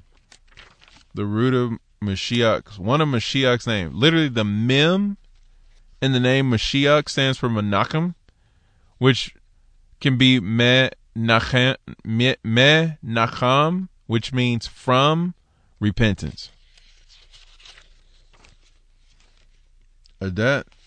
Uh, that what? Okay, got to find this verse. Okay, here we go. Here we go. Oh, this is cool. I got to read this real quick. Page 78, Midrash says Bereshit or Boreshis, to be Ashkenazi for a second. Noach took upon himself to sustain all his forebears who were alive. Noach was born circumcised. He brought relief and comfort to the world, which, by the way, Nahum means to comfort, another root of Menachem. So, Messiah is a comforter, just like Noach was. Uh, he brought comfort to the world, and Hashem had prophesied to Adam with the birth of a circumcised boy, the curse imposed upon the earth after your sin will be lifted.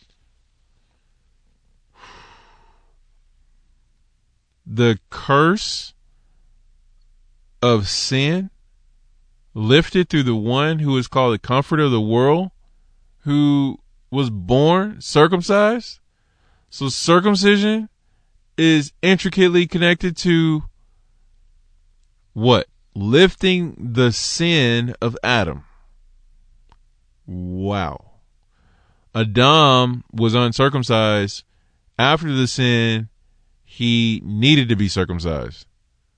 So now Menachem Noach is born and he's born circumcised and Hashem's like, yeah, he's to lift the sin Adam brought upon the world. Wow.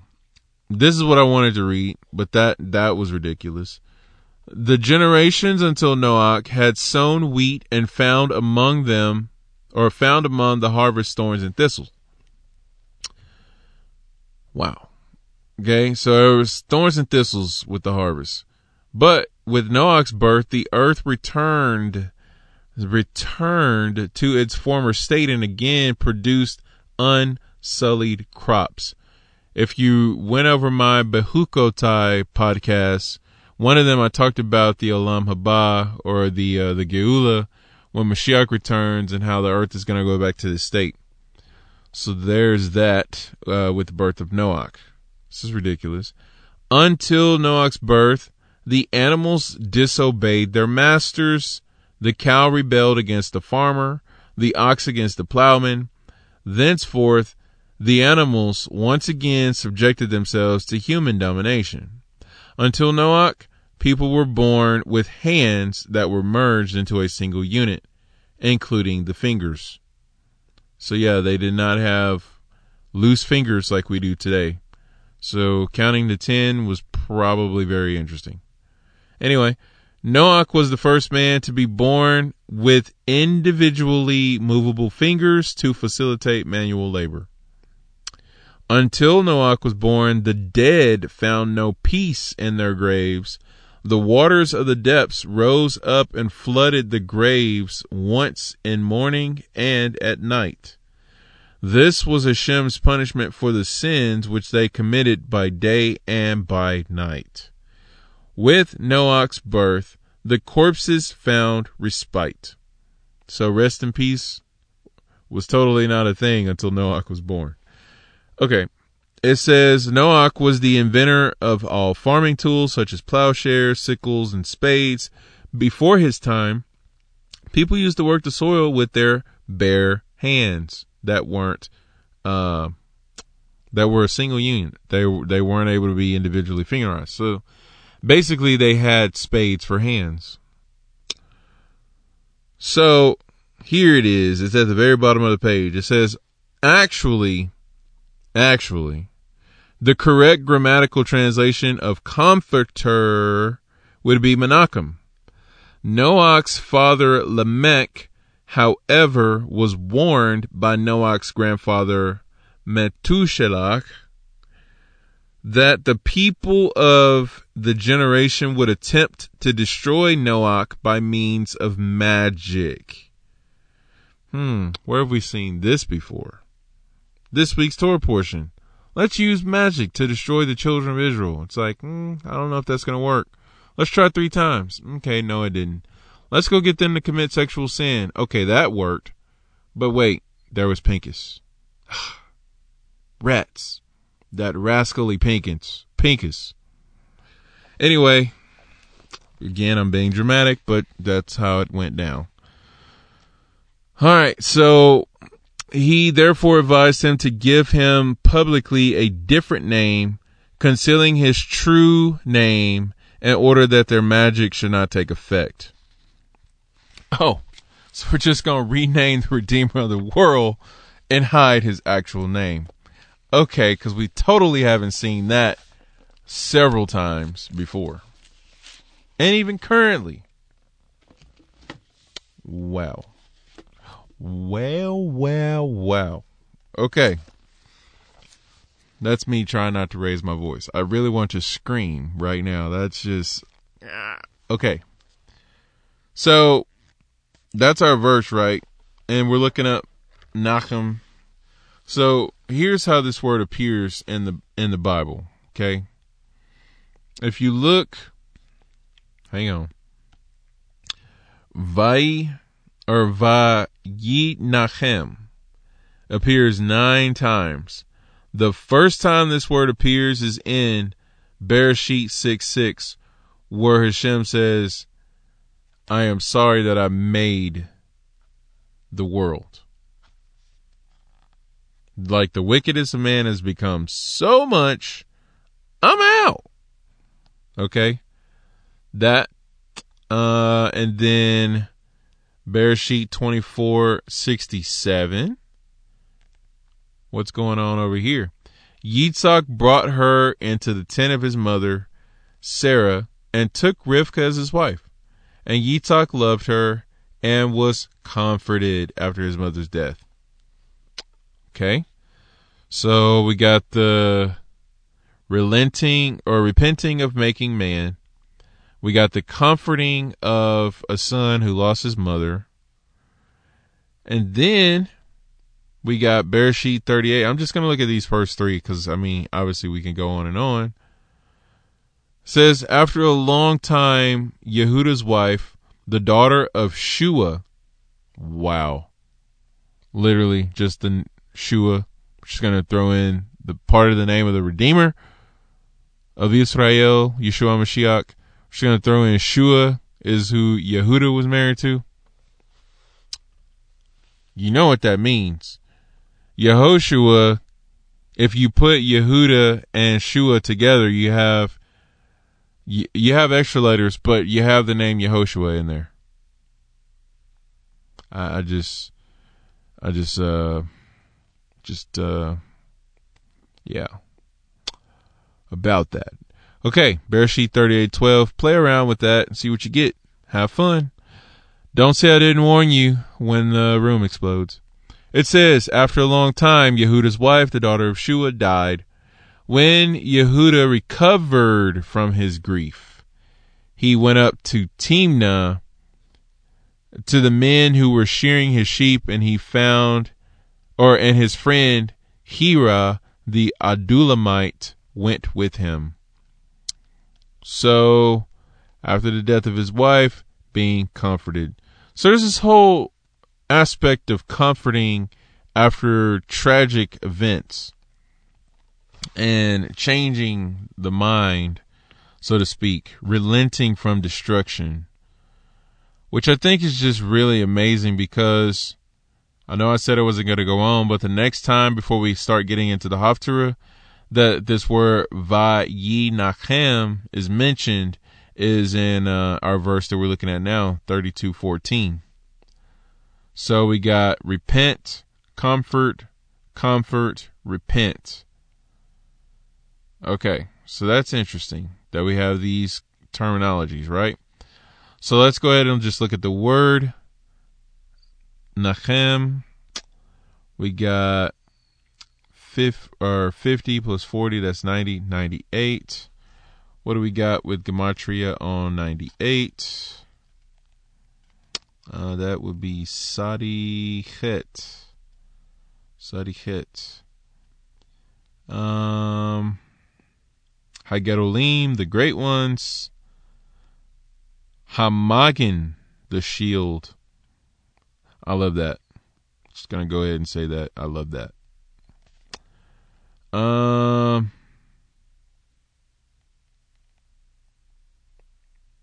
Minhag. Wow, custom. That's cool. All right. So, oh, this is a little known one. I mean, not many people know about this. Segula. All right, cool.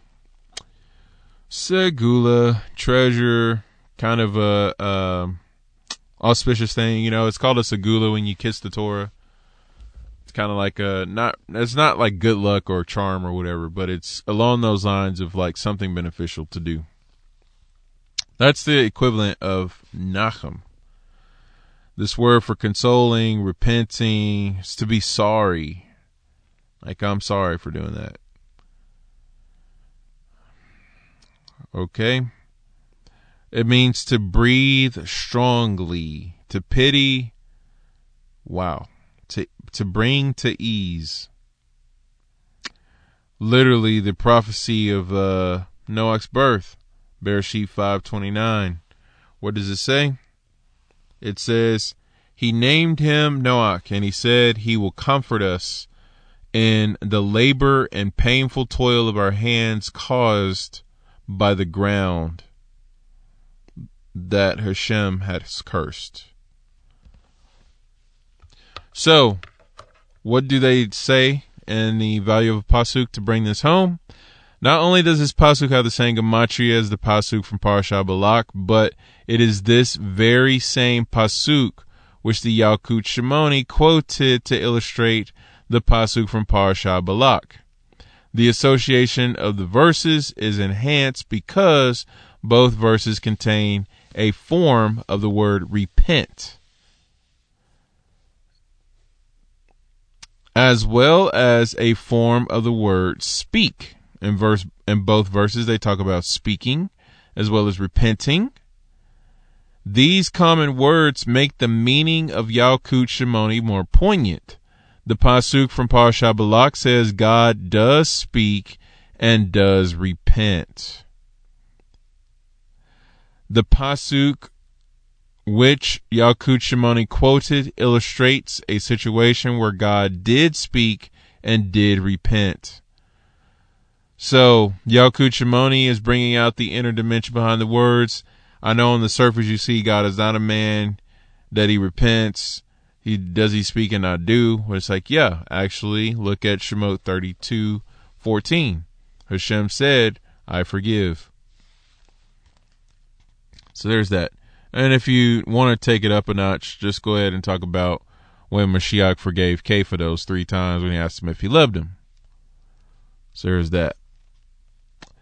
Also, it says, uh, yep. So that's it. The Value of a pasuk. All right. So last thing I want to do before we end our time here, I want to bring down Likutei Torah because there's a whole lot on prayer this week, which I'm thinking to myself, like, why are we going to wait till Parsha Balak and talk about prayer? Or why, when we get to Parsha Balak, are we going to talk about prayer? Like, can we pick a different Torah portion? To talk about prayer, we're going to use a, a Goy prophet to really bring this down. It's important to know um, there's a lot about um, Balaam and if you go back in my uh, podcast in the history, you can find all this information. I didn't source this out because obviously I didn't plan to share it, but um, Balaam is the equivalent of Moshe. The nations wanted a prophet so that they can be like, yeah, if we only had a prophet like Moshe, we could have been the same way as Israel. God's like, well, I gave you Balaam. What'd you do with it? Nothing? Okay. Uh, then we have the fact that, uh, again, he's doing all these prophecies about Mashiach and is like quintessential for Jews and non-Jews about the final redemption. Like all that's in this Torah portion. It's like, okay. So now we're to talk about prayer. It's like, okay. I'm telling you, sometimes if we just we have to get outside of our human context to get things because we're just like, I don't see how this works. You know? Kind of like uh, Man said, or Iron Man said in the first Avenger movie. He said, "Is Banner here? Okay, Banner's here. All right, I'm bringing a party to you." He comes around, big Leviathan chasing him, and they're like, "I don't see how this is a party." Clearly, Shomer Man was able to see something deeper. Yeah, like the Hulk transforming and going crazy, having one of the most epic scenes in the Marvel universe. But anyway, that's that's how you party. Likutei Torah. What does it say? Back to Torah. This week's Ma'amar, Mamar examines the statement of Balaam's prophecy that Hashem does not look to see sin amongst the children of Yaakov. Quick note from the Baal HaTurim. Quick two notes from the Baal HaTurim. Did you know verse 21 in chapter 23 about seeing no iniquity in Yaakov. It says the letters Chet and Tet, which are the primary letters of the word Chet, which is the word for sin, do not appear in the names of the tribes. Furthermore, if we go to verse 9 of chapter 24,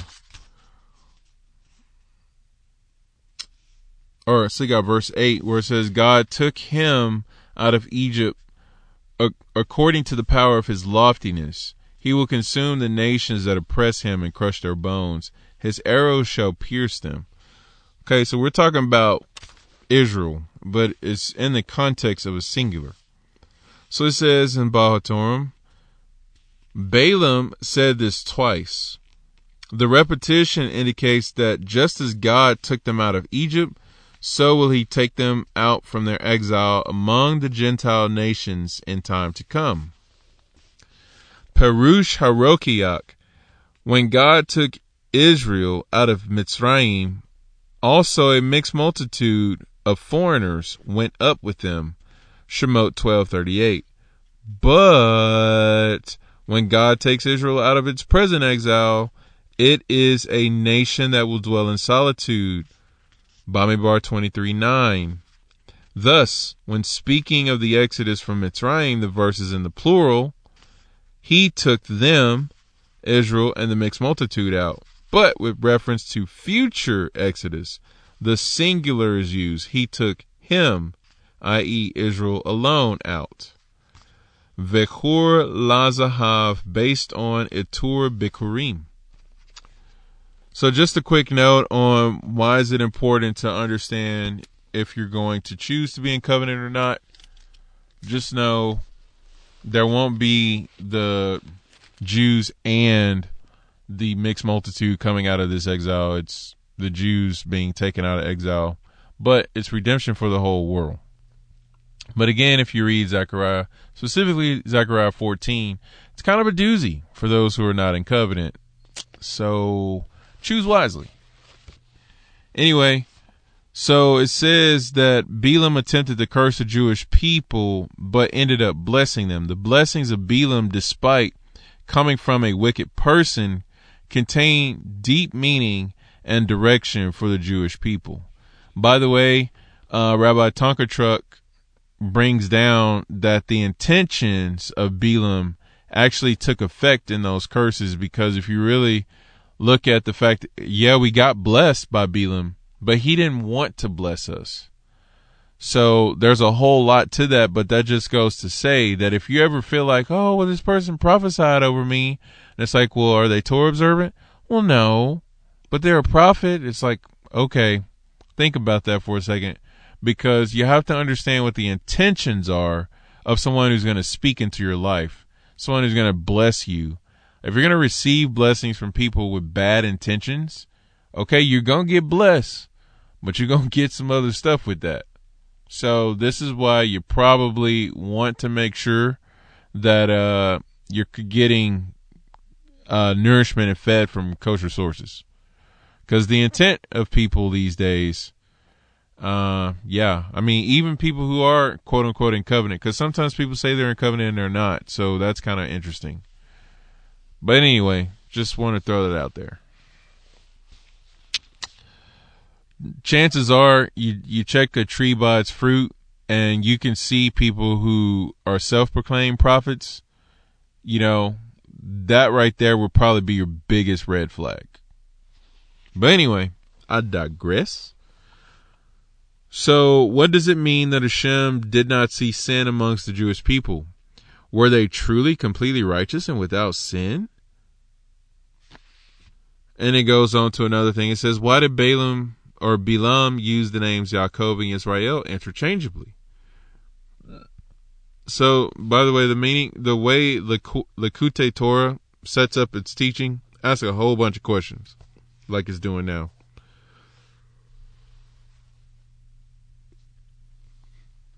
So, with that being said, going to read a couple more lines and then I want to just kind of pull out the, the big points and go into Torah Wellsprings to tie it all up. It says Israel or Yaakov and Israel use interchangeably. Why? Okay, what is the meaning, purpose, and importance? This Mamar is a classic amongst the Alter Rebbe's Ma Marim for anyone who desires to understand the service of prayer. So we got a full treatise on the subject of prayer, its meaning, and its purpose, based off the two names, Yaakov and Yisrael. So we should note that Yaakov connotes the service of a servant, which is avodas eved, the uh, service of a servant, while Yisrael connotes the service of a son. So we got the son versus the servant, which I think is really cool that we open this podcast talking about being a servant, which would connect to Yaakov. So bringing this down, basically the concept is to overcome and break ourselves. That's how we serve. It says the Midrash Tanhuma states that Hashem created the world in order to have a dwelling place below. Uh, he desired to create a system that would be naturally devoid of godliness and his revelation. This would be a world that contains creatures that neither feel nor see God's existence, and on top of that, because that's not enough, possess free will to either perform evil and ignore or even blaspheme shalom against God in every way possible, or overcome their natural non-godly desires which are caused due to the concealment and break themselves to serve God. So, why is there evil in the world? That just got answered. What is the purpose of our life, or what is the purpose of life? That just got answered. So there's that. Uh, tefillah and davening. It says performing mitzvot alone does not constitute the necessary avoda required to make a dirah for Hashem. Basically, uh, the dwelling place for Hashem below. Rather, the mitzvot must be imbued with a feeling of love and fear of God and its prayers that create this kavanah for the mitzvot and make the mitzvot able to draw down godliness and create a dirah be tachtonim for Hashem, a dwelling place below. That's what the goal is. So we have to have this love and fear of Hashem, like for fear and love, to unify the name of Yud K and Vav K. You know, like we say in our Kavanah prayer, our prayer of intent, and um, through that, we add that with our prayers, and that draws everything down. So, with our mitzvot, they got to be imbued with love and fear of God. And through the prayers that we have with the Kavanah, with concentration, proper focus, we cause the mitzvot to draw down godliness. Somewhere over here, I wrote because uh, it was talking about prayer being the spine. Yeah, here it is. Prayer is the spinal cord of the mitzvot. So the spinal cord is this uh, conduit of bringing down the high parts of the body into the lower parts, dispersing and all that kind of stuff. So prayer is going to disperse your fear and love throughout all the mitzvot that you do. So this is why prayer is important, and why we have the verse that's called "Pray without ceasing." You know that's totally a thing, and uh, you know let me grab my Siddur for a second because it has a very beautiful write up on prayer in the beginning. Sleeka one of my books decided to take a dive. And we don't have no water right here. Anyway, uh, let's go ahead and do this. This is to source it out. Uh, First Thessalonians, the uh, Igeret to Thessalonica, chapter five says, "Rejoice always," which is Mashiach. Pray without ceasing, give thanks in all circumstances, for this is the will of Hashem and Mashiach Yeshua for you. So, in other words, say lots and lots and lots and lots and lots and lots of brachas before and after you do stuff, while you're doing stuff. So, if you go to your Siddur at the beginning, it has this whole thing on prayer And the preface says an overview tefillah prayer molding yourself. Check this out. Prayer is something that stands at the pinnacle of the world, but people treat it lightly. Berachot 6b. And to serve Hashem with all your heart. Devarim 11:13. What is the service of the heart? You should say that this is prayer. Ta'anit 2a. So Ordinarily, when the Torah speaks of service, it refers to offerings brought in the temple or on an altar. What service is performed in the heart? The service, the Talmud explains, is prayer, Ta'anit 2a. This is an astounding statement. It equates the Jews' daily prayer to the sacrificial service in the temple.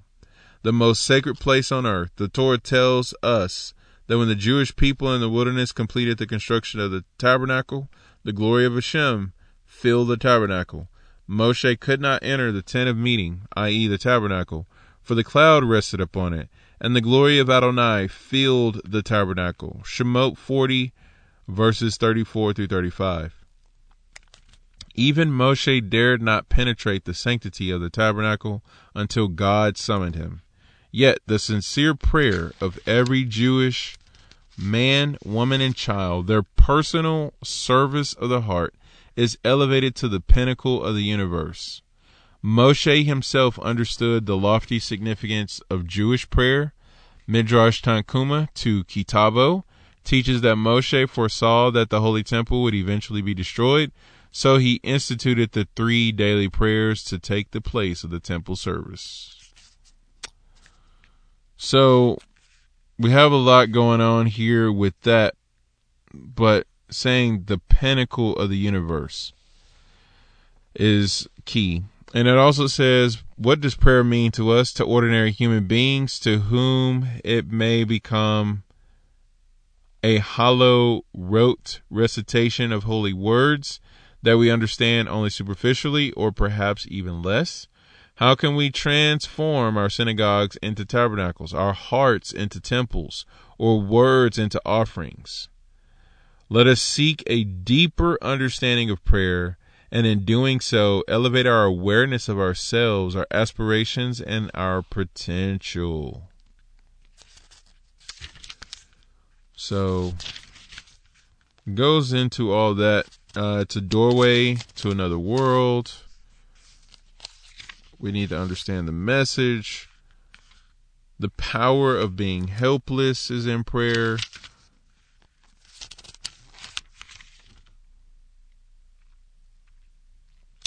So that's the thing with prayer. All right, so Lakut or uh, Slika, wow. Torah Wellsprings, Parsha Korach, speaking of being helpless. Rabbeinu Bachya elaborates when one falls on his face and closes his eyes and mouth, this demonstrates that he isn't able to see what can help him or view the matters that will harm him. He doesn't know how to take care of any of his needs. He can't help himself unless Hakadosh Baruch Hu agrees to it. It is like his senses are annulled, tied, his eyes and mouth closed, and he cannot see or speak unless it is Hashem's will. Think about that in the context of covering our eyes to, to say the Shema. Selah on that. For this reason, we pray with our feet placed together as though they are tied up.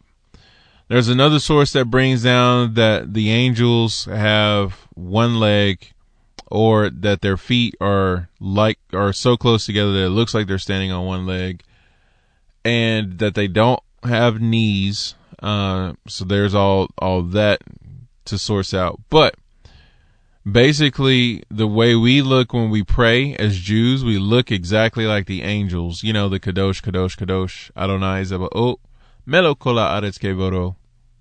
That whole prayer, the Isaiah six, the holy, holy, holy, that prayer. So when we're praying, we have our feet together because we're doing that. But I want you to note that it says as if our our feet are tied up which means Akida. So we pray like we're in Akida. This shows that a person can't go out and take care of his needs on his own. And it goes on to say the Gentile nations do this as well because they put their hands together when they pray. They don't know why they pray that way. Reb Moshe Feinstein, may his memory be blessed, Igorot or Igrot Moshe Orach Chaim, volume 225, discusses whether non Jews have a mitzvah of tefillah. He writes, when they have a need, like when someone is ill or when they need parnasah, I think they are obligated to pray. Don't ask if so, why isn't prayer among the seven mitzvot of the Noahides? It is because Amuna means to believe that only God gives parnasah, heals the ill, etc. When one doesn't turn to Hashem with bitachon and with prayer, this means he doesn't believe in Hashem and that he believes in other matters. Even Gentiles, goyim, pagans, are obligated to believe in Hashem. Therefore, they obviously must also turn to him for Parnasah Refuah and for all their needs. Going back up, it says, But the reason is to show that they don't have any strength. It is like their hands are tied, and they are giving themselves over to the one they are praying to to help them. To receive one's needs and to be protected from harm, the feet play a greater role. I said the feet play a greater role than the hands do. Therefore, we put our feet together and not our hands. So, in conclusion, when you pray together with your feet, or when you pray with your feet together, it's as if your hands and feet are tied, which is being like an Akedah. So I close with this that there is something called the Or and it's the concealed hidden light, and as brought down from this ridiculous source, called the Sfas Emes on Bereshit, talking about Hanukkah, Siman 29. Rabbi, Rabbi Eliezer of Worms says in his work, The Rokeach, so yeah, the Rokeach, Rabbi Eliezer of Worms, it says that the 36 candles we light on Hanukkah parallel the 36 hours for which the original light of the six days of creation shone before it was hidden away. That's ridiculous. So when you're celebrating Hanukkah, is as if you were back in the first Shabbat in the garden, which was originally 36 hours. Okay. Which is the first three days of Let There Be Light. When the sun, the moon, and the stars came out on the fourth day, that other light went away. Came back on the following Shabbat and lasted for 36 hours, which the first three days of creation were 12 hours each of daylight. So 12 times 3 is 36. The other 12 hours of each day were darkness. So you have the, it was evening and there was morning. First day, second day, third day, right? Okay. So just a little trick of the of the mind it, it seems like but it's not there's 24 hours completely in a day 12 of those are light 12 are dark so hence the 36 but that comes back on hanukkah so you want to get back to primordial creation celebrate hanukkah Sfas Emes, what's wrong with you? Okay, if this is so, then it appears that each Hanukkah candle draws from the Or HaGanuz, the hidden light of creation, and gives light in great darkness. As our sages hint, with their description of the Or HaGanuz,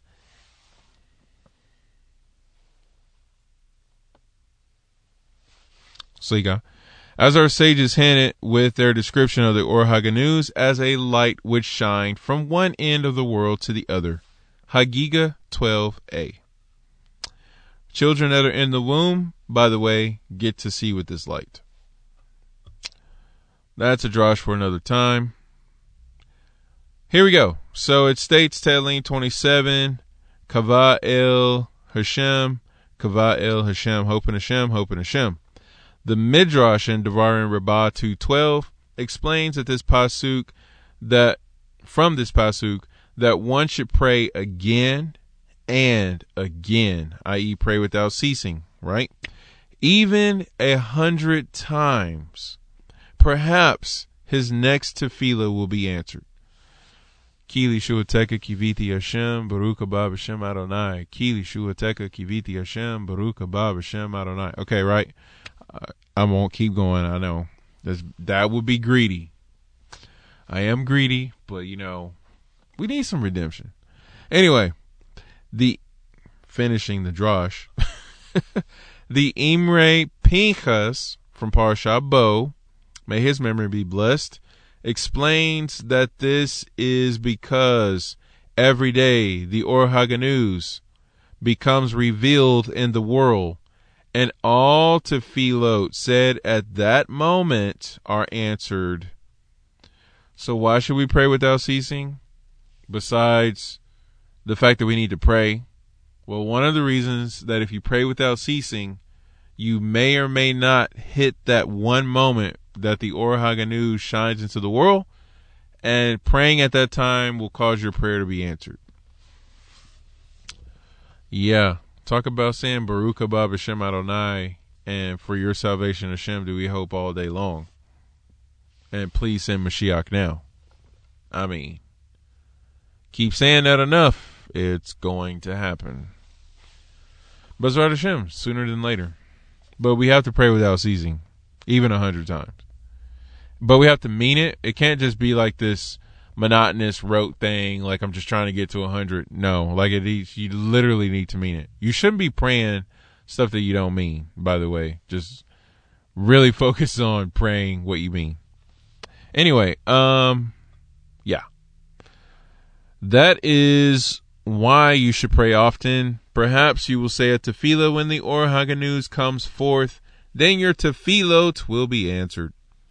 The Imre Pinchas writes, everything in the world is dependent on the Or HaGanuz.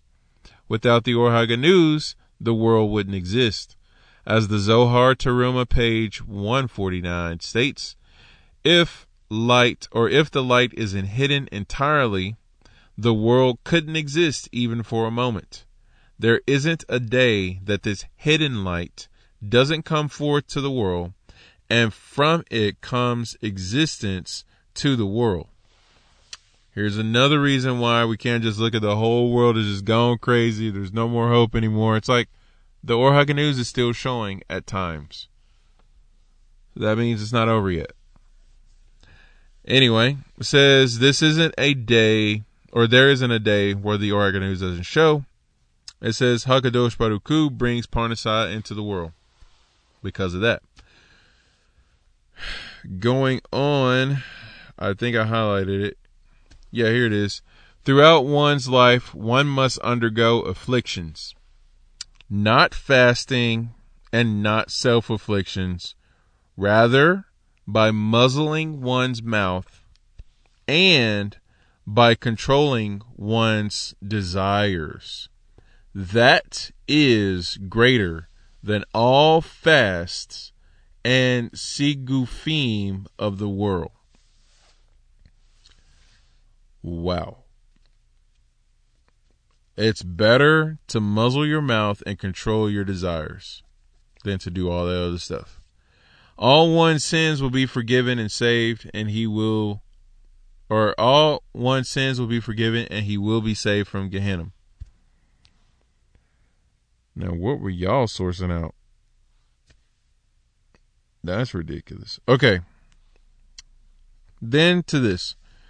Thus we have discovered another time when the Or HaGanuz shines. This is when one withholds from forbidden speech. It is often discussed that when one is disgraced and he doesn't answer back, he receives the power of tefillah. Whatever he asks for at this time, and all of the brachot he says are answered. So I just want to point out there was this one time where Mashiach was being disgraced. He totally didn't say anything. Kefa writes about it. First Igeret, chapter 2, verse 23. And he was reviled and did not revile in, in return. When he suffered, he did not threaten, but continued entrusting himself to him who judges justly. We have this saying in in uh, Hebrew says Baruch Dayan Amet, we say that upon the death of people, but we should also be saying that when someone slanders us, as opposed to fighting back and slandering back or gossiping back or biting back.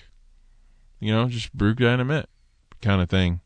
Blessed is he who's a true judge. Because we have to entrust ourselves to Hashem. Because again, there's a moment of atonement going out. There's a death that took place there. There's a nullification opportunity. Now, don't be be a doormat. Obviously, you know if you didn't go shoot twenty people and somebody said you did, and they put you on trial or whatever, obviously defend yourself. But you know, you're ugly, you're fat, you stupid Jew, or whatever, any of that horrible talk, those come at you, just Baruch Dayan Emet. And just remember at that moment, you have the power of tefillah. And the Or HaGanuz shined right there. And now, whatever you pray and whatever blessing you utter will be answered. Bezrat Hashem. Kili Shuateka Kiviti Hashem. Baruch haba b'shem Adonai. Baruch atah Adonai, Eloheinu melech haolam, asher natan lanu Torat emet, v'chaye olam nata betochenu. Baruch atah Adonai, noten ha-Torah.